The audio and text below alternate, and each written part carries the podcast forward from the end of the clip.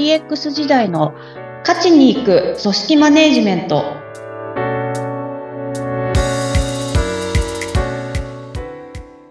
お疲れ様です。株式会社ダズリー代表取締役の筒井千明です。インタビュアーの土井さとみです。どうぞよろしくお願いします。お願いします。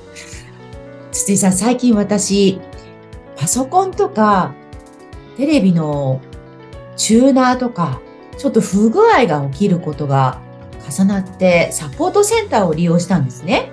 はい。そこで、あこれいいなと思ったのが、えーと、チャットボックスなんです。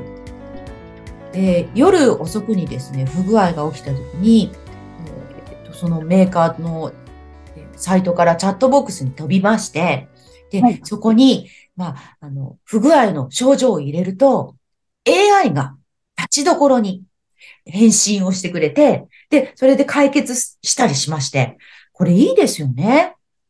あ、本当に私もチャットボックスお世話になること多いですけど、あの、ありますか？それをやってしまうと、なかなかそれ以外に戻れなくなる。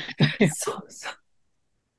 そうなんですよね。そもそもあの、前はサポートセンター電話が繋がらなかったりとかして、はい。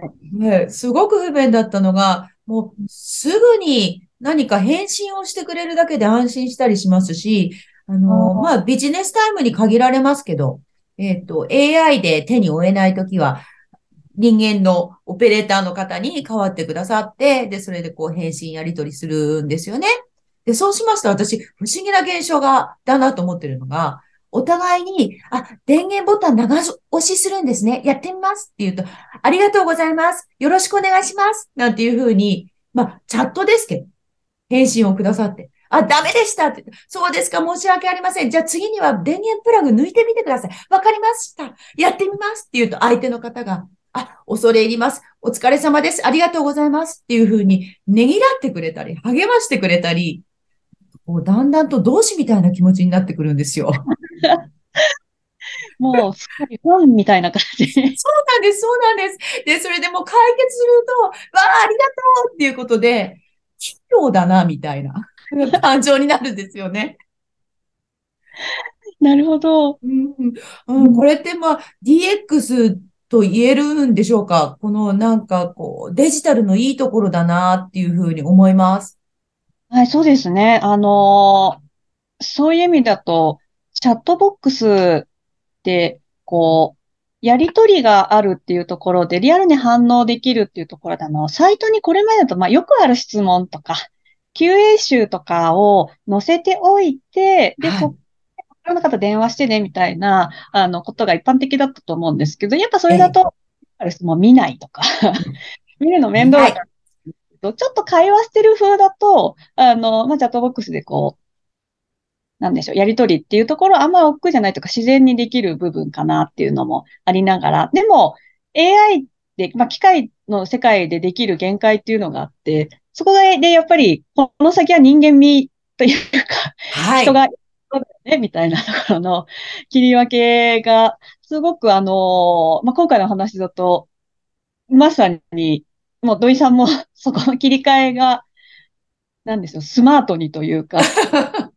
あんまり、土井さんの中でハってなって思うこともなく、これ以上先はやっぱり人に聞き、聞けた方が安心だっていうふうになって、最終的にはファンになってしまうっていう。そうなんですよね。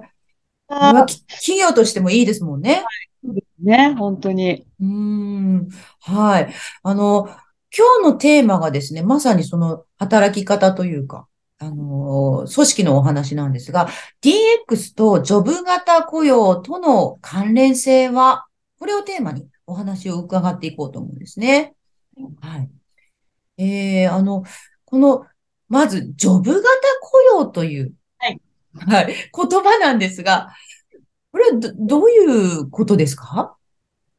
はい。あの、DX っていう文脈と合わせて、まあ、あとは働き方改革っていうところのあの文脈でも、ジョブ型雇用ってキーワードが、あの、いきなり取り沙汰されて、あの、また言葉先行みたいな 状態になっているところは一部あるのかなっていうところなんですけど、あの、昔かはい。らある概念ではあるんですけど、あええ。の、ね、な、えージョブディスクリプションっていう、まあ、職務ですね。うんうん本当に雇用されるシステムっていうところで、業務内容とか責任の範囲、必要なスキル以外にも、勤務時間、えー勤務場所などを明確に定めた上での雇用契約っていうのが、あの、一般的な定義にはなっていますと。うで。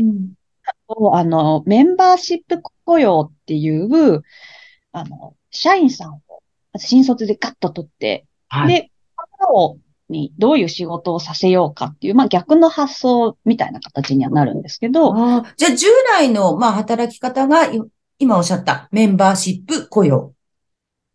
っていうふうに、あの、捉えがちではあるんですけど、例えば、あの、土井さんもそうだと思うんですけど、アナウンサーっていうはい。でやってらっしゃるええ。と思いますと。あとは、お医者さんだったりとか、弁護士さん、まあ、司業と言われる方々とかも職務ありきでやっていると思うので、うんうん。昔、新しい、えっと、雇用形態かって言われると別にそういうわけでもなく、昔からような、あの、考え方にはなりますね。うーん。ジョブ型雇用の場合は、その専門の分野の職務だけに就くんですね。えっと、そういうふうに言われ、定義はされているみたいですね。なので、あの、今、例えば、私、私がずっと属している IT 業界とかでも、あの、まあジョブ型の雇用といいますか、ジョブ型の働き方をしているっていうようなところにはあって、あの、そのあたりは企業ごとにどういった雇用で、どういった働き方、もしくは、あの、なんでしょうね、その働く環境だったりとか、そういったものに、どの形の働き方が馴染むのかとか、うんことなのかなというふうには個人的には思ってますね。うん。あの、おっしゃる通り、その IT とかデジタルっていうのは、その専門性が高いですよね。そうですね。本当に、そうなんですようん。これがまた、IT デジタルっていうキーワードが幅広すぎてですね。うん。あ、そうですね。あのーよく IT 人材とか、あのーそれこそエンジニアさん、システムエンジニアとかっていう、あと IT コンサルタントとか、まあ他にもいろいろカタカナ用語ありますけど、ありますね。ものすごく実は細もっと細分化されていて、役割ごとにっていうところですね。でもそうで、すね。SE さんって聞くと何でもできそうなイメージないですか？あります。何かわからないけど、えっと、全体的なことも見つつ、もしかしてプログラムまでやれちゃうんじゃないみたいな イメージです、イメージ。そうなんですよ。あのーっていうぐらい、こう、外から見ると、とても分かりづらい、つかみどころがなかったりとか、役割を言われても、またその、専門用語で分かんないぞ、みたいな 形には、あの、なってくるのかなと思うんですけど、もう本当その辺は、あれですね、考え方的にはお医医者や弁護士みたいなところと同じ。例えば医者であれば、まあ同じ医者ですけど、あの、内科医、外科医、まああと他にも脳外科医とかなんかいろいろ、私もあんま詳しくないんであれですけど、分かれていて、はい。あの、内科の先生が手術をやるのかってやらないですよね、だったりとか。そうですね。そうですよね。ね、本当は、あの、専門分野があって、で、そこの、あの、得意領域、まあもしくはすべきことっていうのがある感じにはなるんですけど、まあそれと本当に IT 業界の、あの、人材の専門性っていうところも同じではありますね。うーん。で、あ、あの、そはい。SE さんだからって言って、あの、まあ、例えば内科タイプの SE さんに手術してくださいってもできないんですけど、できない。はい、あの、でも、ほ外から見ると、そこの、この人は、ど、どのタイプ、ど、どの得意領域なのかっていうのがなかなか見えづらいので、ちょっとそこで誤解が生じやすいっていう、そんなことはありますね。うーん。このジョブ型雇用っていうのは、もうだいぶ普及してるんですか？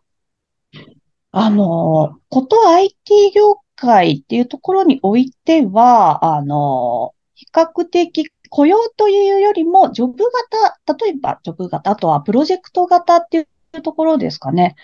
での働き方の方が馴染みがあるって言った方が、あの、現状に近いんじゃないかなという気はします。例えば私とかも、あの、職務経歴書みたいなのをはい。書くっていうのが、こう、会社員時代からずっと当たり前でしたっていうところがありますね。えー会社員時代からですか？いやえっと、そう。職務経歴書は、まあ、こういうプロジェクトにどういう役割で携わって何年ぐらいやったよみたいなことを書きますよね。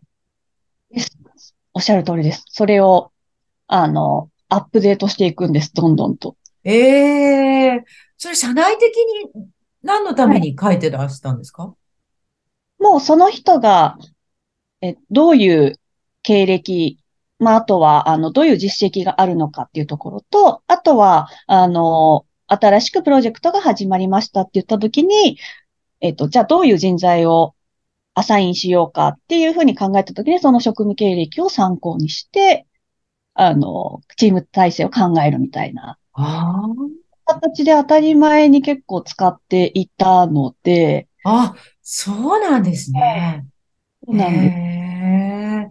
あ、じゃあ、あの、ジョブ型雇用が、その IT 業界でもう、その、もうだいぶ馴染みがあるというか、普及しているというか、当たり前な感じなんでしょうかね。えっと、雇用形態までってなると、あの、企業ごとにだとは思うんですけど、ある、その、職務ですよね、ジョブなので。この職務に自分、自分はつくとか、あの、そういったところは当たり前の考え方にはなりますかね。うーん。この、ええ。なので、土井さんとかもでも、はい。これまでのこう、出演された番組だったりとか、経歴とか、きっあ、と、慣れた経験が、そういえばそうですね。どんなあ、番組に出た？いわゆるはい、私の場合、芸歴って言いますが、はい、はい、まとめてますね。で、それをお見せして、うんで、アサインしてもらうっていう。はい、あ、同じですね。はい。あ、で、声のお仕事があるから、じゃあ、声をかけ、あの、土井さんにお願いしますっていう形になったりうするとん。思うので、そこと同じですね。ああ、そうですか。これ、あの、例えば、業務契約、業務提携とか、業務契約、あ、業務委託ですね。業務委託みたいな形で、社外からこのジョブ型雇用で、一時的に、あの、働いてもらうっていうのもある話ですか？そうですね。そこは、あの、このプロジェクトで、こういう役割の、えっと、あとこういうスキルを持った人が必要になるので、あの、お手伝いしてもらえませんか？っていう形でやることは一般的にありますね。うーん。ただ、じゃあ、ここうの、なると、ジョブ型雇用とはまた別の概念にはなるみたあ、いですよね。そうなんですね。業務委託とジョブ型雇用はちょっと違うんですね。そうなんですよね。また、うん本当に雇用の形態の話と、あと仕事の進め方の話と、とかっていうところでは、あの、いろいろと今、ごちゃ混ぜになってしまっているような状況感のようですね。ええあ、そうですか。はい。あ、これ、あの、それぞれの皆さんが、そのジョブ型雇用で、うまく、こう、会社の役に立てるように、そのうん職務経歴書をきちんと作っておくとか、あの、ご自身のスキル、スキルを分かりやすくしておくっていう風にしておくと、いいプロジェクトが組めそうですね。そうですね。まあ、あの、少なくとも、その、まあ、雇用の話は置いといたとしても、その方がどういう強みがあって、で、どういったところが得意でっていうところが見えるようになっていると、あの、全体を考える上でも不足なく考えることもできますし、あとはその方自身も、なんていうんですかね、やりがいだったりとか、そういったものを持ってもらいやすいっていう側面はあるんじゃないかなっていうふうには考えてますね。見ました。ありがとうございます。そろそろお時間になりました。今日は DX とジョブ型雇用との関連性はをテーマにお話を伺いました。筒井さんに DX のご相談のある方は、ポッドキャストの説明欄のリンクからお問い合わせください。お話は株式会社ダズリーの筒井千秋でした。ありがとうございました。次回もどうぞお楽しみに。